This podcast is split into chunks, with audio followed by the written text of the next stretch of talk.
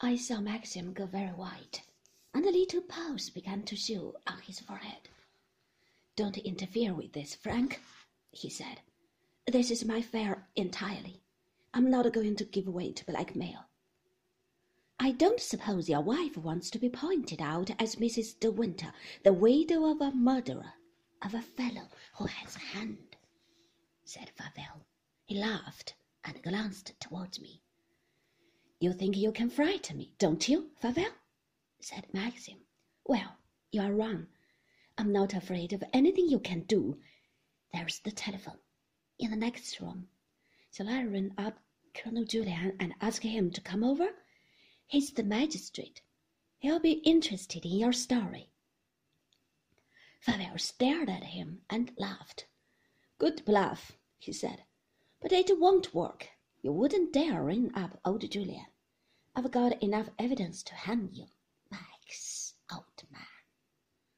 Maxim walked slowly across the room and passed through to the little room beyond. I heard the click of the telephone. Stop him! I said to Frank. Stop him! For God's sake! Frank glanced at my face. He went swiftly towards the door. I heard Maxim's voice, very cool, very calm. I want to Kerrith seventeen, he said.